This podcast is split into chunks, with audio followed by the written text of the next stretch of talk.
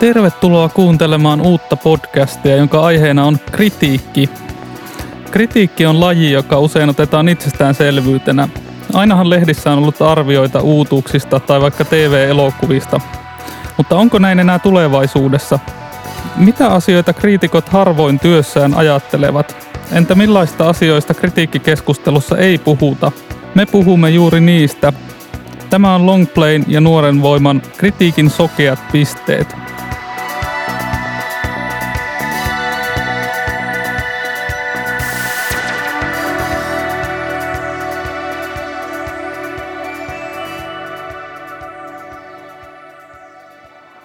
Mille me tänään olemme siis sokeita?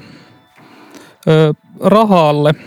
Vallitsee ennakkoluulo, että kritiikistä ei juuri makseta, mikä johtaa myös siihen, että käytännössä usein ei maksetakaan. Tervetuloa studioon toimittaja Longplayn toimituspäällikkö Anu Silverberg ja kriitikko Mervi Kantokorpi. Kiitos. Kiitos. Mm, sun on Mervi kuultu aiemminkin puhuvan äh, kritiikistä ja rahasta. Niin voisitko pähkinänkuoressa sanoa, että millainen on tänä päivänä kriitikon suhde rahaan? No se on semmoinen mun mielestä keskimäärin pidättyvä ja kiltti ja siihen tuntuu asenteena sisältyvän paljon – semmoista, että, että on esimerkiksi vaan ihan tosi hienoa, että saa kirjoittaa vaikkapa Helsingin Sanomiin tai, tai että pääsee esille Parnasson sivuilla. Ja sitten semmoinen asenne, että myös koska tekijät on usein esimerkiksi kriitikot taiteen alueisiin syvästi vihkiytyneitä ja omistautuneita, että – että niin kuin raha ei kuulu siihen ja rahasta puhuminen tai rahan suoranainen vaatiminen, pyytäminen, se on niin kuin sopimatonta. Että se ei niin kuin, on olemassa jalottyöt ja taide ja kulttuuri on jaloa työtä samalla tavalla kuin lastentarhanopettajan ja sairaanhoitajan työ. Mutta tota, mun näkökulma siihen on tietysti ihan toinen.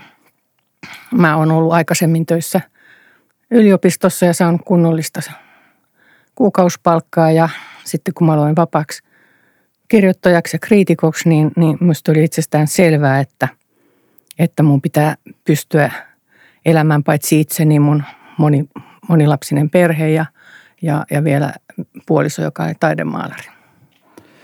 Sulla on aika semmoinen pitkä perspektiivi tavallaan tähän, tähän alaan, kritiikkiin ja myös taidealaan niin kuin la- laajemmin, niin onko sulla käsitystä siitä, että onko tämä tavallaan kainosuhde rahaan syntynyt niin kuin vastikään vai, vai niin kuin pidemmän ajan kuluessa vai onko se aina ollut olemassa? Mun mielestä ihan selvästi aika vastikään, että, että tota, silloin 2000-luvun alussa, kun mä aloin kirjoittaa esimerkiksi Helsingin Sanomiin, niin maksettiin paremmin ja, ja se tilanne oli mun mielestä väljempi ja toinen ja ehkä se oli taloudellisesti myös niin kuin esimerkiksi mediassa vielä parempi aika – mutta sitten kun nämä kaikki supistukset ja kiristykset tuli, niin se lisääntyi ja lisääntyi ja siinä tuli aika samanlainen mun mielestä kerrannaisilmiö kuin yliopiston prekariaatissa. Siis niillä tarvittaessa työhön kutsuvilla tolloilla, jotka tuntiopettaa ja pitää kursseja puolilmatteeksi ja, ja, ja hyvin vaativaa työtä ja, ja äh, kaikilla näillä sekä yliopistollisilla ihmisillä että usein kulttuurin parissa kritiikkiä, muuta kirjoitustyötä tekevillä ihmisillä on hyvin korkea koulutus tavallaan sillä vuosiansiolla 10 000 euroa, 15 000 euroa. Sillä ei ole mitään mittasuhdetta niin kuin siihen muuhun ammatilliseen statukseen. Anu, te järjestitte Suomen kulttuurirahaston kanssa, tai siis Longplay järjesti tämmöisen kritiikin mestarikurssin tuota, viime vuoden syksyllä, jossa 15 kriitikkoa koulutettiin monu, monipuolisesti. Muun muassa Mervi oli siellä puhumassa ö, kurssilla. Ö, tuota, nousiko sen kurssin myötä esiin jotain erityisiä sokeita pisteitä varmaan useampiakin sellaisia, mitä tässä podcastissa tullaan käsittelemään myöhemmissä jaksoissa, mutta äh, ehkä vähän, jos nyt pysytään tämän, tässä tämän päivän aiheessa, niin, niin vähän sillä masentavasti sellainen niin kuin jokaisen kriitikon jotenkin kohtaamista ja puhe, puheenpartta jossain määrin leimaava niin kuin asia oli niin oikeastaan kaksi. Toinen, tämän, niin kuin, että kritiikin kriisi oli sellainen asia, mistä jossain vaiheessa piti alkaa sanoa vieraille, että kun tuutte luennoimaan tai keskustelemaan, niin tota, itse asiassa kritiikin kriisi on jo käsitelty, että, että koitetaan miettiä jotain. Niin kun, äh, vaikkapa, että jos on jotain muita mahdollisuuksia tai mitä, mitä voitaisiin tehdä toisin tai muuta, että sellainen niin kuin aika jotenkin lamantunut ja lannistunut ilmapiiri tuntuu vallitsevan, mikä tuntuu kauhean huolestuttavalta. Ja sitten toinen semmoinen niin yleinen teema, mistä tietenkin paljon puhutaan, on se raha, että sitä ei saa tarpeeksi. Mutta sitten mä jotenkin tajusin, että, niin, että se jää hirveän helposti siihen, että tämä on tämmöinen olosuhde niin kuin joku sää tai joku, että tällä ei mahda mitään.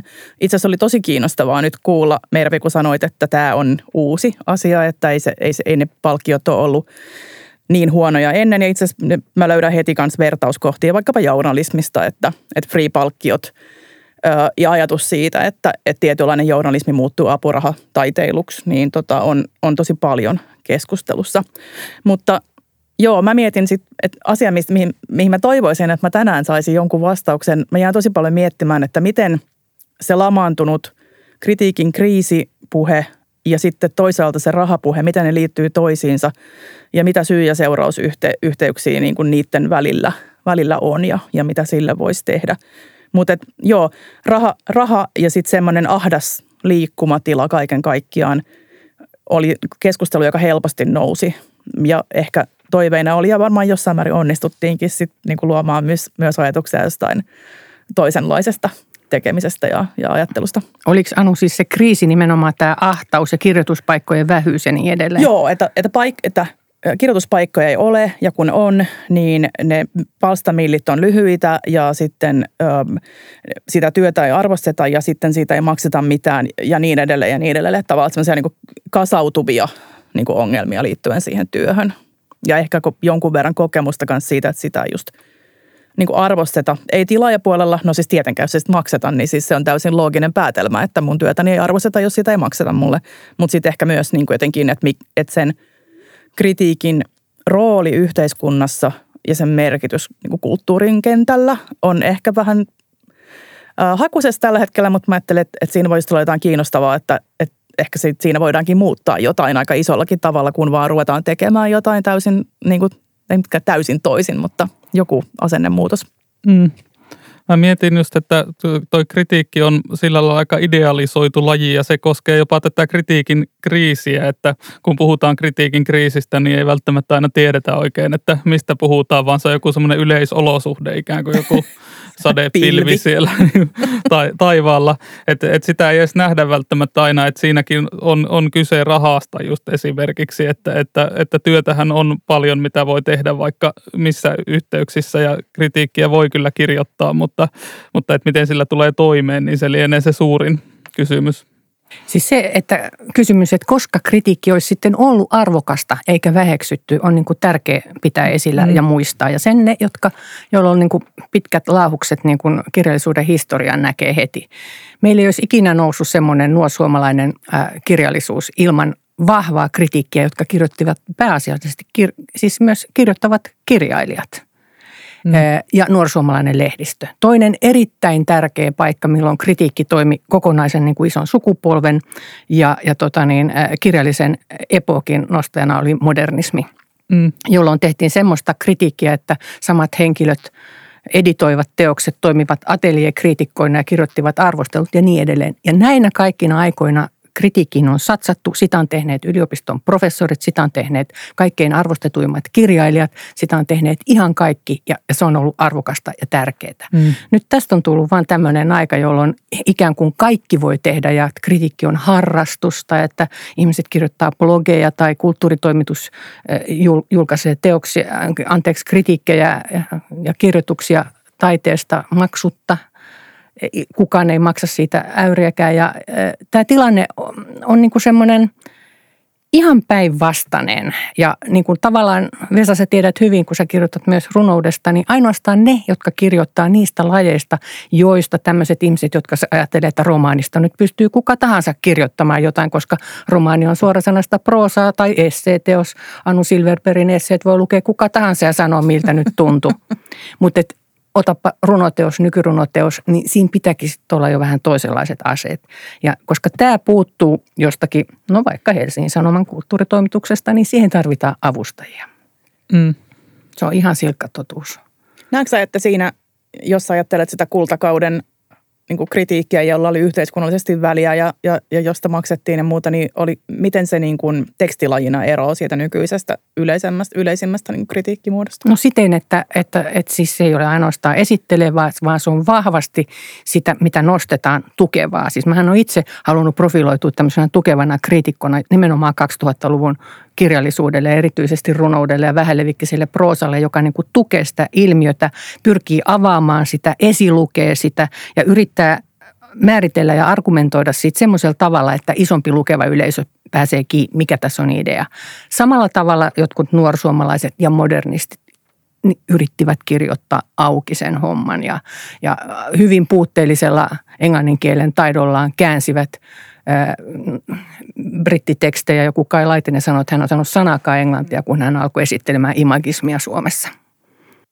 Niin tämä modernismihan olisi 1950-luvulta lähtien ollut ilmiö, joka varmaan kritiikin piirissä tapahtui erityisesti Parnassossa ja sitten Helsingin Sanomissa ja Uudessa Suomessa myös. Mutta entäs nuorsuomalaisuus, niin milloin tämä kritiikin kultakausi No sen tapahtui? kultakausi oli ilman muuta 80-luku ja, ja, ja siis se oli tietenkin päivälehti sitten 90-luvulla, mutta että kaikki 80-luvun nuorsuomalaiset lehdet, joita oli useita, niin ne julkaisivat käännettyä kirjallisuutta venäläistä, skandinaavista, keskustelivat siitä ja kirjailijat perustivat lehtiä, keskisuomalainen kaiku, kaikki nämä tärkeitä lehtiä ja kaikissa päätoimittajana kirjailija Aho tai Pakkala tai Leino tai jotakin. Jossain vaiheessa tuota, tuntuu, että että kriitikon ja kirjailijan ja kriitikon ja vaikka yliopisto tutkijan tai professorin ja tämmöiset ammattiidentiteetit on erkaantunut, että nykyään esimerkiksi kirjailijat kirjoittaa harvemmin niin kuin kollegoidensa teoksista Kyllä. kritiikkejä. Ja tässähän on tullut niinku tämmöistä niinku just aika vahvaa tämmöistä esteellisyysjuttua, että et mm. kukaan, no siis Kai Laitinen kertoi, hän ja Tuomas Anhava editoivat Eva-Liisa Mannerin runokokoelmat ja kirjoitti toinen toiseen lehteen ja toinen toiseen lehteen mm. siitä arvostelut ja niin edelleen ja esipuheet varmaan ja jälkisanat. Ja, ja se oli ihan Okei, ja se oli niin kuin sitä teke, yhteistä tekemistä ja sitä ilmiötä. No samalla tavalla mun mielestä nyt runokentällä ilman muuta runoilijat vois kirjoittaa enempi toistensa te- mm. ja ne tekeekin niin, niin sitä jossain runous lehdissä ja tämän tapaisissa. Ja siinä ei ole mun mielestä mitään esteellisyysjuttuja silloin, kun niin kuin tavallaan pyritään avaamaan ilmiöitä ja asioita. Et, et se nyt sitten, että jos niin kuin arvostelee vaikkapa oman lapsensa tai puolisonsa teoksen, niin se nyt on vähän kyseenalaista ja kummallista.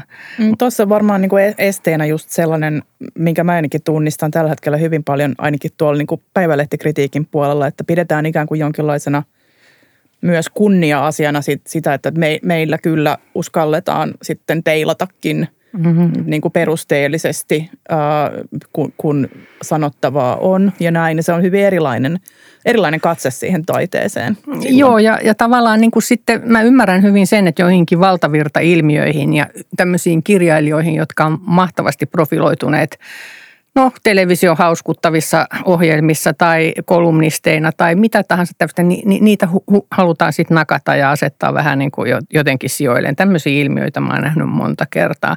Mm. Mutta, mutta et niin kuin periaatteessa niin, äh, silloin kun joku tämmöinen jollain taiteen alalla on joku uusi ilmiö, joka, joka selvästi niin kuin tarvitsee niin kuin semmoista auki tekemistä ja, ja niin kuin auki lukemista, kuuntelemista, katsomista, niin, niin se on ilman muuta kriitikon tehtävä ja, ja hyvä kriitikko tekee sen ja tarttuu siihen. Mä itse luen kaikkein mieluiten just niitä juttuja, joista, joista asioista, joista mä en itse niin kuin ymmärtäisi yhtään mitään tai en, en, en osaisi enkä tuntisi tavallaan niitä referenssejä.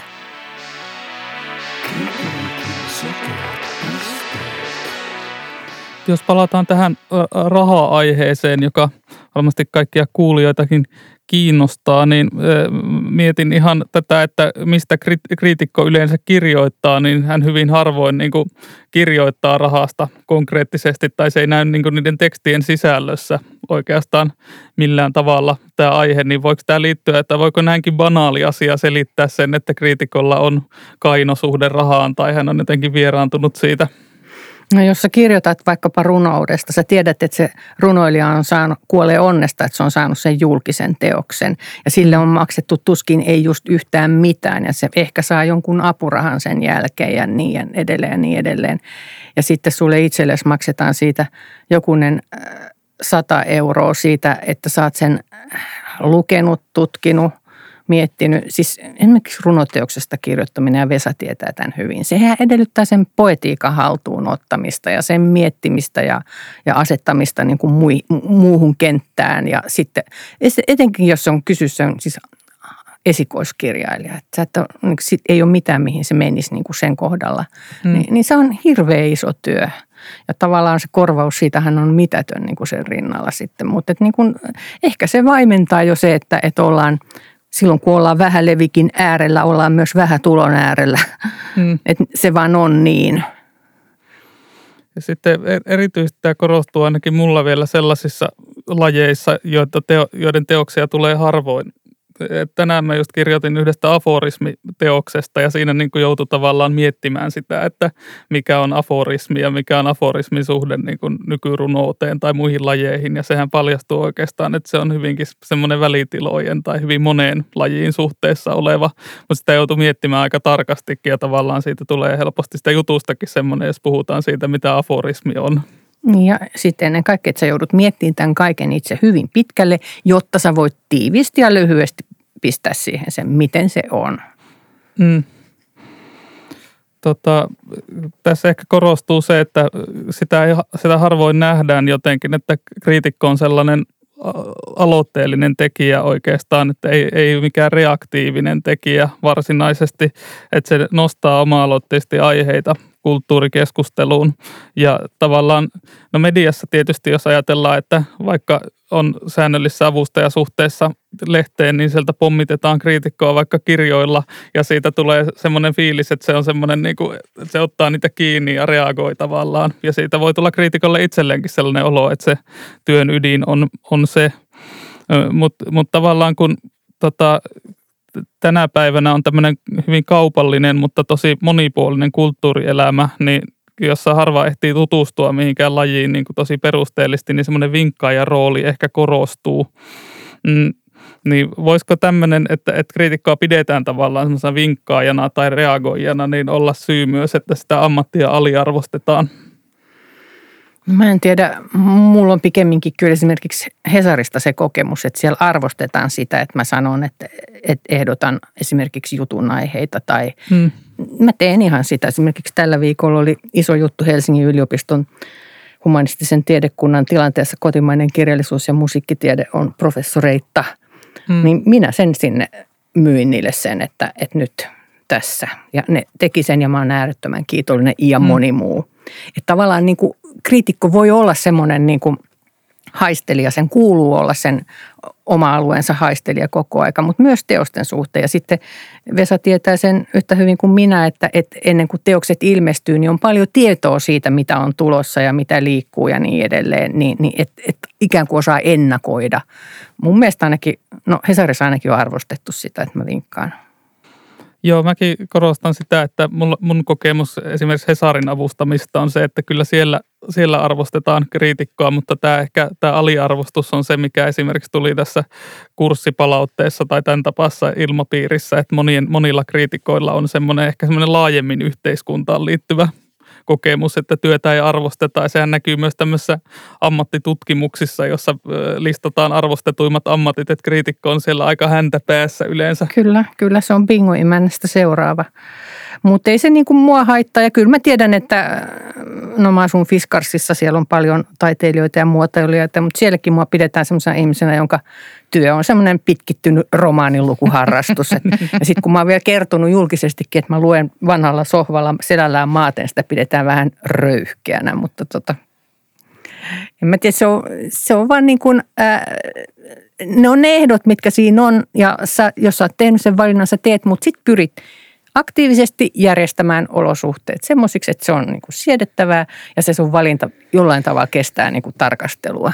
nyt mä kiinnostaisi mm. tässä semmoinen ratkaisukeskeisyys, että, että mitäs tota, ja sä, mä tiedän, että sulla onkin ratkaisuja, koska sä kävit siellä meidän kurssilla puhumassa siitä, mutta että nyt sitten se, se um, kriitikko, joka nyt tässä, tässä vaiheessa huokaa, että niin, niin, mutta kun ei minulla ole mitään neuvotteluvaraa uh, eikä niin kuin valtaa, että teen mitä käsketään ja, ja tila ja rahat pienenee ja että mitä sitten mukaan voin tehdä, kun äh, ikään kuin pelikortit ei ole itsellä, vaan vaikka sillä jollain tilaaja osapuolella, niin mitäs, mitä meidän pitää nyt tehdä? Tormakoidutaan. No esimerkiksi mun mielestä just se, niin kuin, että, että niin kuin, jos ei nyt ole kysymys pelkästään niin kuin kritiikistä, esimerkiksi teosten, no me ei osata puhua mistään muusta kuin kirjallisuuskritiikistä, mutta siis niin kuin pelkästään tämmöisistä ähm, kritiikkiteksteistä, niin, niin, niin miten voi tehdä katsauksia, millaisia niin kuin temaattisia juttuja. Tällä hetkellähän taiteet on pelkkiä teemoja ja ideologioita. Millaisia, voi tehdä kaikenlaisia ideoita ja pitkälle kehiteltyjä niin kuin semmoisia niin niin kuin briefejä niihin aiheisiin, että katsokaa, että tämmöinen, tämmöinen. Mä ainakin tekisin sille, että mä niin kuin mm. vähän niin kuin myisin. Ja, ja tietenkin se edellyttää sitä, että siellä on sulle siellä mediassa joku tyyppi, joka kanssa on valmis puhumaan, kuuntelemaan sua ja niin edelleen.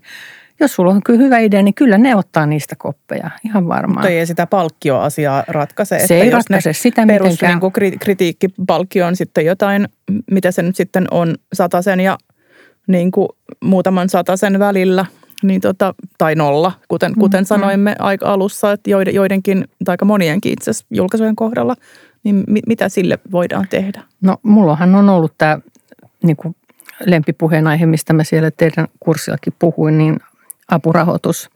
Ja, ja se on mun mielestä niin kuin ainoa vastaus siihen, että, että tota, millä tavalla voidaan saada siedettävät vuositulot niiden, no siis ei ainoastaan kirjoittamispalkkioiden, mutta muidenkin esiintymisten ja, ja tota, mahdollisten opetusten ja säätiötehtävien muiden tämmöisten niin kuin lisäksi, että Taiken apurahat on alihaettuja. Suomessa on siis Sarvissa satoja satoja jäseniä ja sieltä haetaan niitä apurahoja vain joitakin kymmeniä hakijoita. Vuonna 2014 sieltä vietiin apurahavuosia sen takia kriitikoilta, että ei ollut tarpeeksi hakemuksia, 30 hakijaa ei riitä hmm. ja, ja niitä ei koskaan saada takaisin. Nyt siellä on tällä hetkellä seitsemän apurahavuotta, siinä on yksi kolmenvuotinen ja sitten yksivuotisia ja niitä pitää aktiivisesti hakea. Samoin pitää hakea taiken kohdeapurahoja. Niitä myönnetään hyvin vähän, muutamia tonneja on se potti, mitä jaetaan, mutta, mutta tota, jos siihen kohdistuu niin sanottu hakupaine, niin se tulee kasvamaan. Miksi kuvataiteilijoilla on niin paljon rahoja, miksi kirjailijoilla on niin paljon, niitä haetaan. Eli mm. tämä on niin kuin se tärkeä. Ja nyt ei tarkoita sitä, että kaikki menee vaan panemaan sinne halua rahaa, vaan, vaan että on kunnollisia suunnitelmia. Ja sitten mun mielestä on tärkeää huomata, että kriitikon ei tarvitse hakea apurahaa kirjoittaakseen esseeteoksen tai artikkelikokoelman, vaan toimijakseen kriitikkona. Tietysti se edellyttää, että on joku alusta, mihin voi viitata sitten, että kirjoitan sinne, sinne ja sinne. Mutta, tai jos on verkossa jotain medioita, joita voi, mutta mut, mun mielestä se on ainoa mahdollisuus. Ja mähän puhuin siellä teidän kurssilla myös lämpimästi siitä, miten säätiöitä täytyy kriitikoiden vaivata aktiivisesti hakemuksillaan. Sillä vanhastaan 1800-luvun lopusta saakka kirjallisuuskritiikki on kuulunut kirjallisuuteen esimerkiksi, jolloin siis missä tahansa säätiössä myönnetään kirjallisuudelle, kirjallisuudelle apurahoja, niin sinne voi laittaa kirjallisuudesta kirjoittamiseen, kritiikkiin, mm. katsausten laatimiseen ja niin edelleen. Mä luulen, että tämä on aika monille täysin tuntematon ajatus. Että, on. siis, että ajatellaan, että kriitikoille on apurahoja, mutta niiden nimi on kriitikkoapuraha. Mutta se, että, että ihan kirjallisuuden tai niin kuin Kyllä. mikä tahansa onkaan se taiteen ala, niin, niin tavallaan niin kuin niiden apurahoista hakisi, niin ihan mä, hirveän moni ei ole sitä kekannut. Monet, eh, siis minä olen tehnyt ja mä tiedän muitakin ihmisiä, jotka on tehneet ja hyvin on onnistunut. Mä en istuisi tässä, jos ei olisi onnistunut kriitikkona ja sitten esimerkiksi kuvataiteelle ja musiikille on erikseen sitten pienempiä apurahapotteja jaossa. No Sarvilla on jonkun verran apurahoja, mutta et mun mielestä ilman muuta säätiöt on semmoinen ja ni, ni, niihin täytyy vain tehdä hyvin laadittuja hakemuksia ja, ja ruksia siinä sen oman taiteen alansa kohta. Koneen säätiö muistaakseni on laittanut sinne jo taidejournalismikohdan kohdan erikseen ja siinä, siitä iso tähti sinne. Hmm.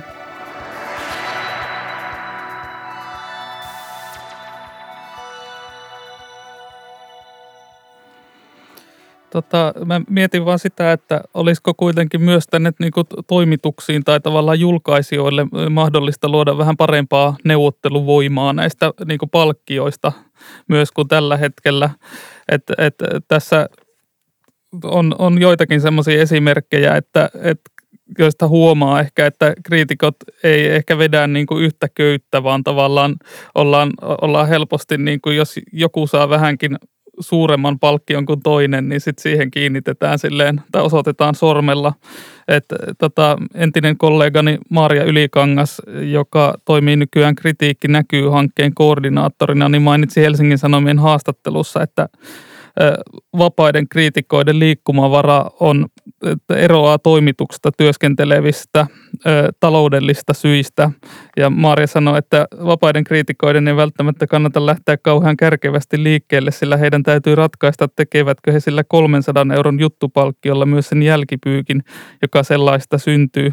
Niin tässä huomasin, ja Maariakin sai palautetta, että, että jotkut tarttuivat tähän 300 euron palkkioon, jotkut kriitikot, että kuka mukaan sellaista rahaa saa.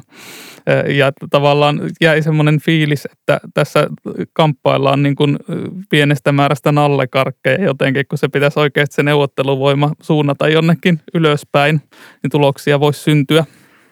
Joo, siis mä oon ollut aika monessa Helsingin, mä oon kuitenkin kirjoittanut sinne 20, yli 20 vuotta, niin monessa avustajien tämmöisessä vuosittaisessa, nykyään niitä ei ole pitkä aikaa järjestetty varmaan koronankaan takia, niin äh, palaverissa ja aina kun siellä tulee puhetta rahasta, niin siellä on hyvin vähän niin kuin äänet. Minä itse asiassa on suunnilleen ainoa vanha tamma, joka uskaltaa suun saavata, kun aletaan rahasta puhumaan ja, ja, ja niin kuin tavallaan puolustamaan, puolustamaan avustajien palkkioita, koska siis Jumalan tosihan on se, että esimerkiksi mun palkkiot on pienentyneet 2000-luvun alusta. No niin, on varmaan muidenkin journalistien esimerkiksi, mutta, mutta et niin kuin, se, että on ammattikateutta ja, ja palkkioista ei puhuta ja näin, niin siis sehän niin kuin pilaa just tämän koko jutun. Että se joukkovoimahan mm. on siinä, että, että sä voit ilmoittaa medialle, että, että no hei, että ruvetkaas itse tota ne tikkuset runoteokset arvioimaan tai ne, ne käsittämättömät tuhatsivuiset kokeelliset romaanit. Että ruvetkaa itse tutkimaan ja kirjoittaa niistä ja kattokaa paljon meni aikaa. Et, et niin kuin, se niin kuin ihan vaan tanakasti. Eikä, eikä niin kuin sitten Hesarissakin on paljon kulttuuritoimituksessa kirjallisuudesta – kirjoittavia ja kirjallisuuteen perehtyneitä toimittajia, mutta, mutta eihän heidän niin kuin, voimavarat ja, ja niin kuin, työvoima riitä millään tavalla niin kuin sen koko kentän kattamiseen. Sehän on aivan selvä asia. He joutuu tekemään siellä paljon muuta toimituksellista nykyään. Hmm. Jos me ajatellaan, että sun visiosi toteutuisi ja toivotaan, että näin toteutuu pian, eli että kaikki lähtisi hakemaan niin kuin ronskesti apurahoja ja tota, muun muassa sillä ja sitten ehkä siitä seuraavalla niin kuin muulla rohkaistumisella, niin, niin saataisiin nostettua noin keskimäärin niin kriitikoiden toimeentuloa ja semmoista ehkä niin kuin, niin kuin luottamusta siihen omaan ammattiin. Et koska tietenkin on ihan eri asia tehdä töitä, jos koko aika pitää pelätä, että riittääköhän ja suuttuukohan ja mitä hän tässä nyt käy. Niin tota, mitä sä ajattelet, Mervi, että siitä seuraisi kritiikille Suomessa?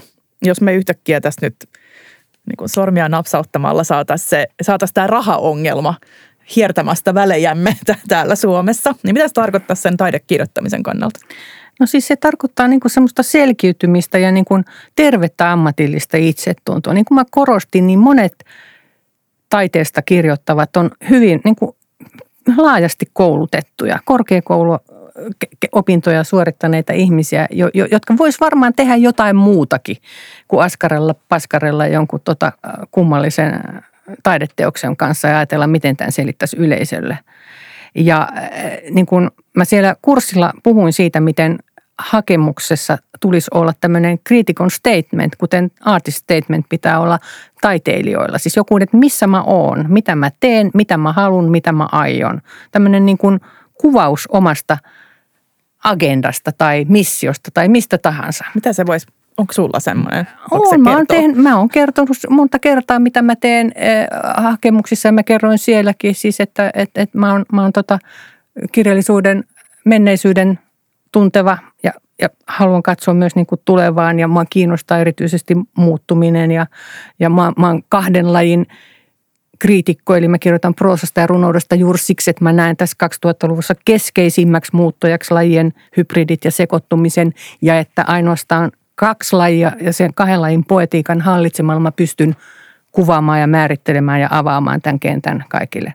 Ja kaikkea tämmöistä muuta hurskasta nyt siis kukaan ei voi lukea siis selvinpäin omia apurahahakemuksia. Niin, Nämähän on ihan kauheita. Joo, mutta, mutta kuulostaa siltä, että sulla on ammattiidentiteetti ja siis jonkinlainen ammattiylpeys. On, on. Mm. Siis mähän on se, sillä periaatteella, kun multa, mä oon esimerkiksi niin kuin joutunut tiukkoihin neuvotteluihin palkkioista, niin mä oon aina viitannut, niin kuin, että tämä on ihan tämmöistä tavallista ammatillista. Mä en ajattele, että mä oon parempi tai jotain, vaan ihan tavallista niin kuin ammattiylpeyttä, niin kuin, että, että, niin kuin, että, että ottakaa tai jättäkää. Mä voin myös sanoa, että kiitos ja näkemiin ja mennä tekemään jotakin niin kuin muuta. Että sitä paitsi on olemassa muitakin taiteenlajeja kuin kirjallisuus, mitkä kiinnostaa mua. Ja, ja se, mitä mä sanoin siellä kurssilla, on, e, erehdyin sanomaan, että, että mä voin katsoa teidän hakemuksia ja auttaa teitä muotoilemaan sitä statementtia, niin nythän niitä on tullut. Ja Ihanaa. E, mä oon niitä lukenut ja kommentoinut ja ne on olleet tosi hyviä. Mä oon pikkusen auttanut nimenomaan siinä käsitteellisessä kielessä että niin kuin löytyy semmoisia ilmaisuja, jotka kuvaa sitä sen ihmisen niin kuin attityydiä ja, ja, ja niin kuin semmoista ää, pyrkimystä ja liikettä ja energiaa ja mitä se on haluamassa, mitä alueita se pystyy tekemään. Ja mä uskon, että, että juuri semmoisella tekstillä, joka ei, jota ei ehkä edes laiteta siihen erikseen liitteenä, vaan nimenomaan siihen – varsinaiseen apurahahakemukseen tiivisti ja lyhyesti, niin silloin on iso merkitys. Silloin nähdään, että, että ihminen haen apurahaa kirjoittaakseni romaaneista esittelyjä. Olen ennenkin harrastanut romaanien lukemista. Niin se ei voi olla tämmöinen, vaan, vaan se on niin kuin, että, että niin kuin, mulla on niin kuin tässä niin kuin joku idea. Joo. Hmm. Tota, kulttuurijournalismista kun puhuu, niin aika usein tulee semmoinen vahva kutsumusammatin leima niin kuin ammattilaisiltakin eh, esille. Ja se näkyy sitten käytännössä, jos rahasta puhutaan, niin ehkä sillä lailla, että on esimerkkejä, jossa kulttuurijournalistista työtä ja hyvin vaativaakin työtä tehdään ilmaiseksi. Mainitsit tämän kulttuuritoimituspalvelun, joka ei ole vielä saanut kestävää rahoitusta toiminnalleen ja sanoo toimivansa sen takia niin kuin ilmaistyövoiman kautta. Mutta jos tämä kulttuuritoimitus.fi esimerkiksi pystyy vuodesta toiseen julkaisemaan satoja juttuja maksamatta kirjoittajille mitään, niin tavallaan silloin helposti joku voi katsoa alalle ja olla silleen, että ahaa, että tämähän on varmaan tosi kivaa niin kuin harrastaa kulttuuri, kulttuurista kirjoittamista. Ja mietin, että olisiko mahdollista esimerkiksi, että olisi tämmöinen vastaava taloustoimitus.fi, jossa tehtäisiin niin kuin talousjuttuja ilmaiseksi, niin tuskin vaan, toki varmaan joku tekee talousblogeja myös, mutta tuntuu, että tämä on niin kuin kulttuuri, kulttuurista kirjoittamisen ikään kuin siunaus ja ongelma, että sitä pidetään kutsumusammattina. Niin, tai niin kuin hyvä harrastus. Se on mm. siis niin kuin se homman harrasteluontoisuus ja blokkareilla vastaavasti ja niin edelleen. Niin, niin siinä on just se sitten, että menen nyt siihen sitten sanomaan, että, että tämä maksaa.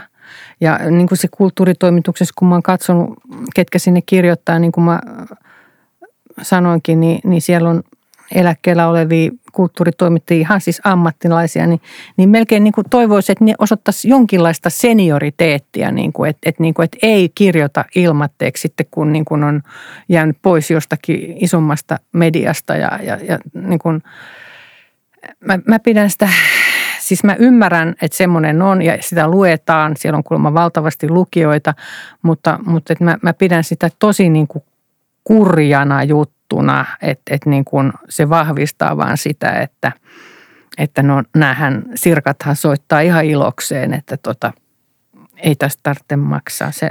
Olette sitten varmoja, että se, että on ilmaisia nimenomaan tällainen vapaaehtoista toimintana pyöriviä kulttuurijulkaisuja, että se on se syy siihen, että niistä vaikka päivälehtikritiikeistä ei makseta kunnon palkkioita. Ei se ole sen syy, mutta se toimii, resonoi ja vahvistaa sitä mun mielestä ilman muuta.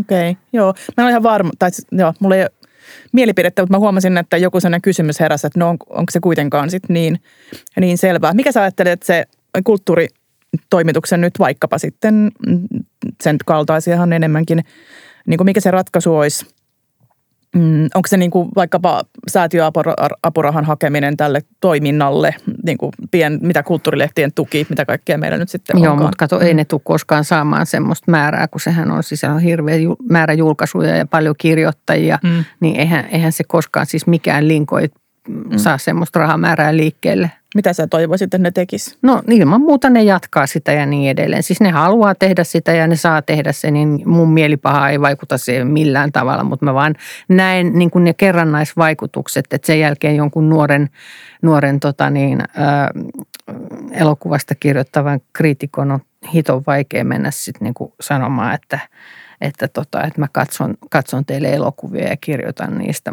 jos, jos niin tämä tehdään tehdään niin kuin laajasti ja muualla niin kuin korvauksetta.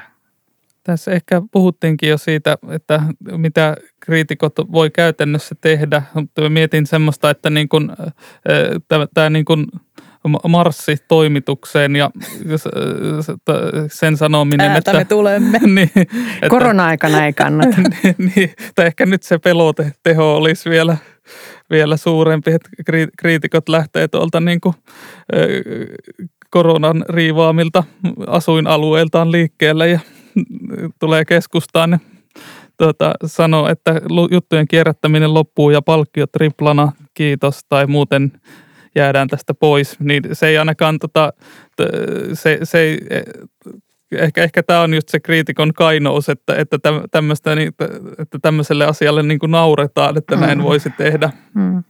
No tuommoisena sitä ei, vaikka mä oonkin vanhan kapinasuvun jäsen, niin, niin noista ei kannata tehdä, sanoisin. mutta mutta et niin kun tämä palkkio triplana, niin tuli mieleen palkkio tuplana. Sähän tiedät, mm. että, että Ruotsin, suomenruotsalaisella puolella on jo kritikoita, jotka saa niin kun palkkionsa lisäksi tuplan sitten tästä tästä kolmivuotisesta hankkeesta. Critic Bureau on sen Joo, nimi. Joo. Jota säätiöt kustantaa ja, ja tota, he saa, he saa niin kuin lisää rahaa. Kertokaa vähän, miten se toimii. No kerropa Vesa, sä osaat briefaa sen paremmin. Öö, tota, siis se on tämä mikä tämän tota, ruotsinkielisen kirjallisuuden säätiön Svenska Litteratursällskapet, litteratursällskapet niin, niin heillä, heillä on tämmöinen monivuotinen kolmivuotinen. Ha, niin, niin, kolmivuotinen hanke, jossa, jo, jossa nimenomaan kriitikot voi hakea tavallaan tai liittyä siihen ikään kuin palveluun ja heille maksetaan sitten kaikki juttupalkkiot tuplana niin kuin sen sää, niiden säätiöiden toimesta, jotka sitä rahoittaa. Ja, ja, ja siis joku tämmöinenhän olisi hirveän hieno, mutta sekin on määräaikainen. Ja, ja, ja vähän semmoista tekohengitystä, että en mä, niin kuin, mä en tiedä mitään muuta keinoa muuta kuin, että, että, että niin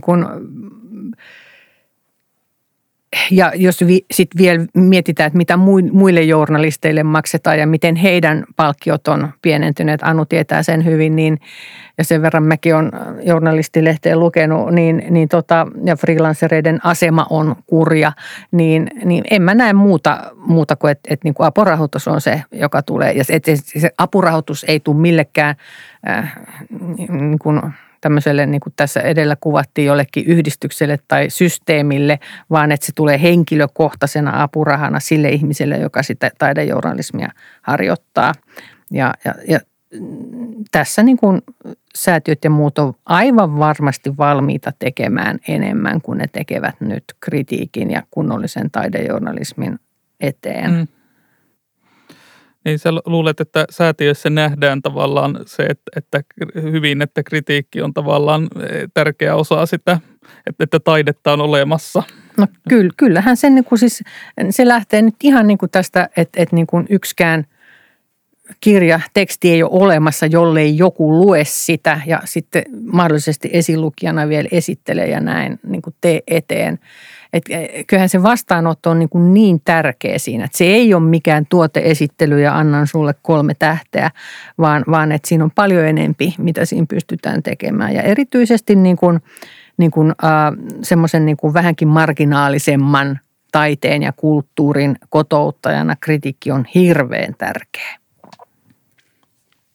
mä luulen, että ihan kaikissa säätiöissä ää, suomenkielisellä puolella ei välttämättä ole niin kuin aivan kauhean detaljitason niin kuin tietoisuutta kaikista näistä niin kuin tämän kentän ongelmista tai niiden syistä ja seurauksista. Että et mä luulen, että joku sellainen – karvalakkilähetystä ty- tyyppinen ää, niin kuin joukkio vierailemaan lä- säätiöissä voisi olla, voisi olla niin kuin ihan hyvä, hyvä idea joskus tavallaan avaamaan sitä, että miksi, miksi meillä on nyt tämmöinen ahdinko ja miksi ne tarvii rahaa ja minkä, minkä, minkälaisiin asioihin ja miksi sillä on yhteiskunnallisesti väliä. Mutta Anu, no. Anu siis säätiöissä sitä niiden hakemusten arviointia ei tee ne hallinnot tai ne ihmiset siellä, vaan, vaan sinne kootaan usein joka vuosi eri porukka tai sitten säännöllisin väliajoin eri porukka. Ja ne koostuu kyllä ihan eri taiteen alojen niin professionaaleista ihmisistä. Ja usein siellä on mukana myös, ja tätä mä pidän erittäin hyvänä, yliopistollisia tutkijoita, taiteen tutkijoita, elokuvatutkijoita, kirjallisuuden tutkijoita ja muita, jotka tietää erittäin hyvin, mihin kritiikkiä tarvitaan. Ja esimerkiksi sitä mä oon aina sanonut, että kriitikkoja tarvittaisiin juuri tämän kaltaisiin niin kuin tehtäviin myöskin, siis niin kuin eri taiteenalojen hakemusten arviointiin. Mm. Ja sinne pitää aina rohkeasti mennä, jos kysytään.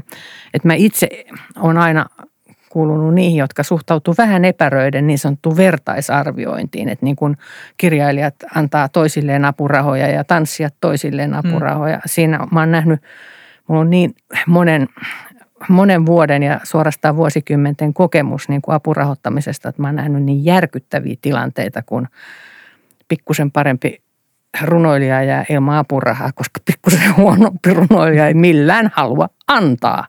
Mm. Eh, oikeasti siis eh, mä luottaisin kyllä säätiöiden asiantuntemukseen aika paljon.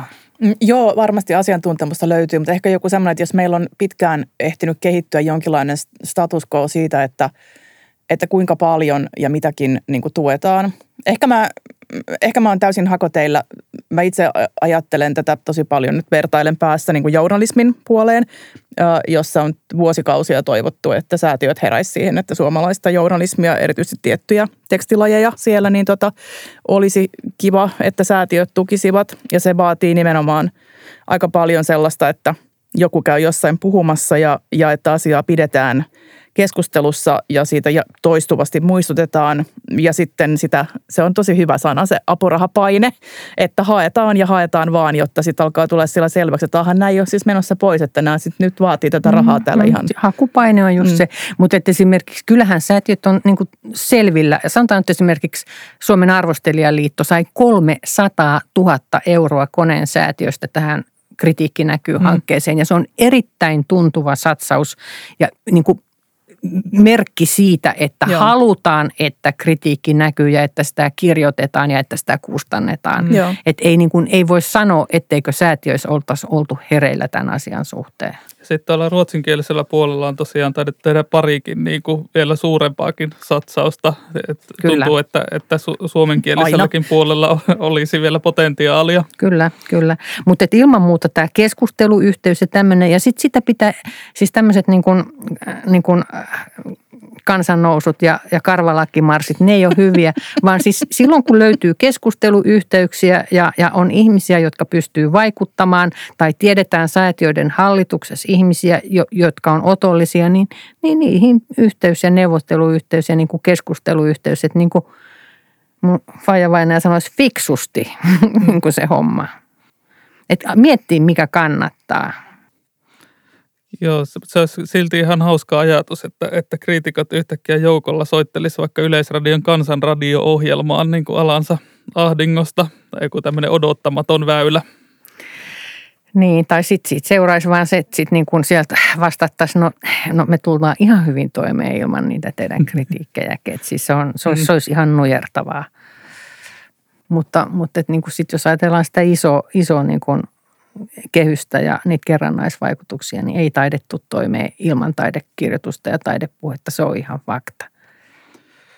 Tässä ehkä just tämä kysymys kriitikon identiteetistä tai mikä se tavallaan lopulta on, että, että onko kriitikko niin kuin toimittaja vai onko hän taiteilija tai niin, niin tämä, tämä vaikuttaa siihen, että, että miten hän niin kuin näkee nämä tavallaan omat rahoitusmahdollisuutensa ja muut. Niin oletko Mervi sitä mieltä, että kriitikon pitäisi pitää itseään enemmän taiteilijana ja vähemmän toimittajana vai onko nämä niin kuin mitenkään ristiriitaisia?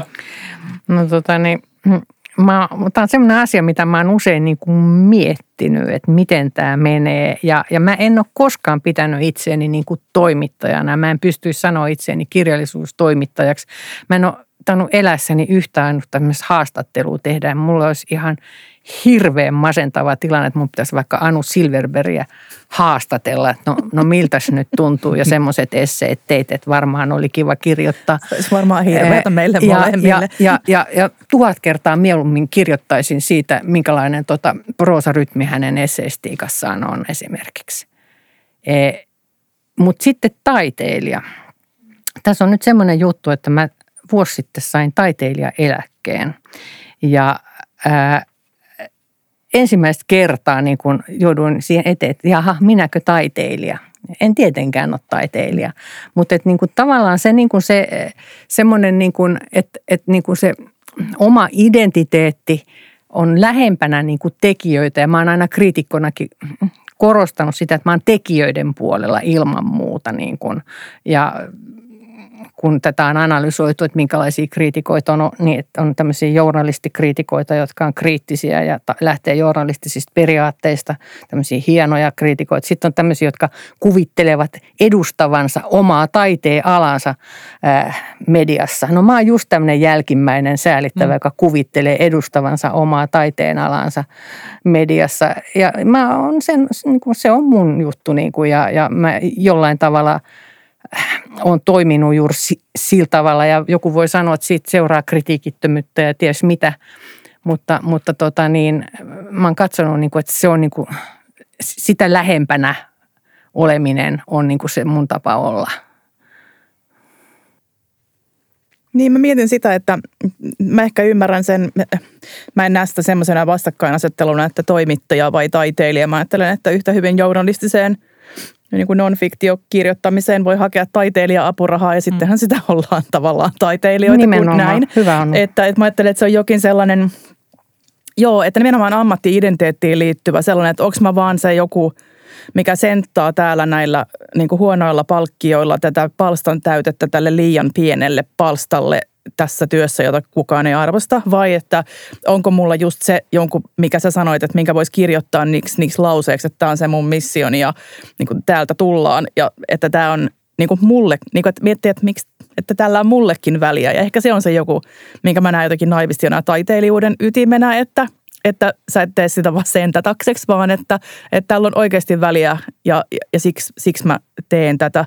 Ja ehkä siinä – Mulla, mulla olisi vielä yksi, jos ehtii, yksi kysymys, mitä mä oon miettinyt tosi paljon. Tämä liittyy osin mun omaan kriitikkohistoriaan, josta on jonkun verran aikaa, mutta mä oon kirjoittanut elokuvakritiikkiä ja nyt siitä alkaa olla jo pitkä aika. Yksi, yksi syy siihen, että se loppu oli raha. Hauskaa kyllä. Ja sitten ehkä toinen joku sellainen, mikä mä oon nyt huomannut, että mun suhde niin kuin siihen, että mitä mä haluan kirjoittaa, on yhä kauempana sellaisesta niin kuin arvottavasta, että onko tämä niin kuin hyvä tai huono – tai kannattaako tämä nähdä tai tämmöistä näin, mikä taas tuntuu, että aika paljon päivälehtikritiikissä on niin kuin sen tyyppistä kulmaa. Sitten mä oon niin ajatellut, että mä en ehkä sit voi enää olla kriit, leffakriitikko, kun en mä, mä en oikein osaa enää ajatella sitä niin, että mä, mua kiinnostaa niin kuin eri asiat, että ehkä mulle ei sitten tavallaan ole tuolla sijaa. Mutta että Äh, niin nyt se alkaa jotenkin mietityttää, että no ei tässä ole oikein mitään järkeä, että, että voisiko se sitten tavallaan niin kuin, voisiko se tämän ammatti-identiteetin ja tämän koko rahahomman uudelleen miettimisestä seurata myöskin sitä, että se mm, kritiikki voisi olla moninaisempaa. Mä ehkä kysyin tätä aikaisemmin vähän eri sanoin, mutta että jos PIM kaikkien kriitikoiden talousvaikeudet selviäisivät, niin mitä kaikkea niin kuin ihan se kritiikki, mitä me luetaan, mitä kaikkea se voisi olla? Mm. Saatko kiinni? Ja sain jo, ja siis nimenomaan, että se ei ole semmoinen arvottava lyhyt ja tähdet perään. Että niin kuin ja mikä paha hänessä, mm, mutta siis, että mm, mitä muuta. Ja, ja nythän monet pitää arvottavuutta kritiikin ehdottomana tärkeänä niin. Niin kulmakivenä. No, mutta sen, sen, että arvottaa, miten sä arvotat sen, niin sen voi osoittaa monella tavalla siinä, että, että kuinka paljon sä paat siihen tilaa ja millaista kieltä sä käytät ja niin edelleen. Mutta että niin kuin tämmöinen ilman muuta tämmöinen, niin kuin, että, että, että ollaan niin kuin tavallaan sen arvioitavan teoksen maailmassa, oli se sitten leffa tai, tai, tai kuvataidetta tai kirjallisuutta, ja eletään siinä ja kirjoitetaan siitä, niin sehän on kaikkein niin kuin upeimpia tekstityyppejä. Ja sitä voi ihan hyvin sanoa arvosteluksi myöskin.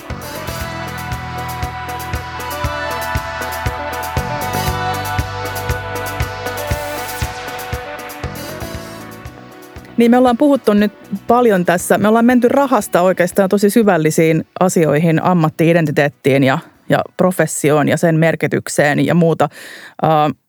Ja me ollaan puhuttu aika paljon tällä tavalla yksilö vastaan suuri mediatalo tai, tai, tai säätiöt tai muut. Mutta äh, ihan lyhyesti tähän loppuun. Äh, millainen on niin kriitikon suhde toisiin kriitikoihin ja Miten se liittyy tähän meidän tämän päivän teemaan? Voisiko siinä olla jokin toisin? Tässä ajattelet, Mervi? No mun niin kuin lempisana on kollegiaalisuus. Sen pitää toteutua taiteilijakunnassa, sen pitää toteutua kriitikkokunnassa. Ja, ja se tarkoittaa se kollegiaalisuus sitä, että, että ollaan kiinnostuneita toisten töistä, autetaan toisia siinä, autetaan tekemään jonkinlaisia esimerkiksi critic statementteja, luetaan toisten tekstejä, kommentoidaan niitä, tuetaan toisia palki, palkkioneuvotteluissa, kaikkea tämmöistä. Että siis semmoinen, että kriitikko lähettää toisesta kriitikosta ää, lehteen postia ja kuvailee Mervi Kantokorpea ihmisenä, joka tekee kirjallisuuspolitiikkaa ja puolustaa runoutta joka käänteessä. Ja, ja kirjoittajana on siis toinen kriitikko, niin, niin, niin sehän on ihan mahdotonta. Että tavallaan niin kuin semmoinen äh, halu niin kuin nähdä ehkä vielä eri, erilaisiakin niin kuin ammatillisia identiteettejä kuin itsellään ja, ja, ja niin kuin sietää paljon enemmän niin kuin, ää, tai, taiteesta kirjoittamisen ja, ja journalismin alueen toimijoita. Et mä, erityisesti mitä tulee tähän rahaan ja, ja, ja, ja kirjoituspaikkoihin, niin mä korostaisin sitä – semmoista niin kuin kollegiaalisuutta. Mulla itselläni on esimerkiksi ollut hirveän va- vahva niin kuin pyrkimys ja halu jättää tehtäviä muille. Niin kuin. Ja esimerkiksi mä kirjoitan sen takia vähempi nyt lehteen, että mä haluan, että mua nuoremmat sukupolvet pääsee kirjoittamaan ja, ja, ja tekemään kanssa jonkinlaisia tämmöisiä, niin kuin, koska kirjoittamaan oppii vain kirjoittamalla ja kriitikot syntyy pitkässä, pitkässä aikajuoksussa, niin, niin että niin kuin reilu peli, että kaikille pitää antaa mahdollisuus ja, ja, ja siitä syntyy yhteistä hyvää. Tähän on varmasti hyvä lopettaa tämä keskustelu. Kiitos Mervi Kantokorpi ja Anu Silverberg. Kiitos. Ja palaamme tota kritiikin sokeisiin pisteisiin seuraavaksi. Anu on tässä vakiona minun kanssani. Unohdin esitellä itseni niin kuin aina alussa. Et en sano, että olen Vesa Rantama, Nuoren Voiman päätoimittaja. Ja teemme tätä ainakin kolmen jakson verran. Seuraavalla kerralla vieraana on Sofia Blanco Sequeiros, kriitikko ja tutkija. Kiitoksia. Kiitos, kiitos.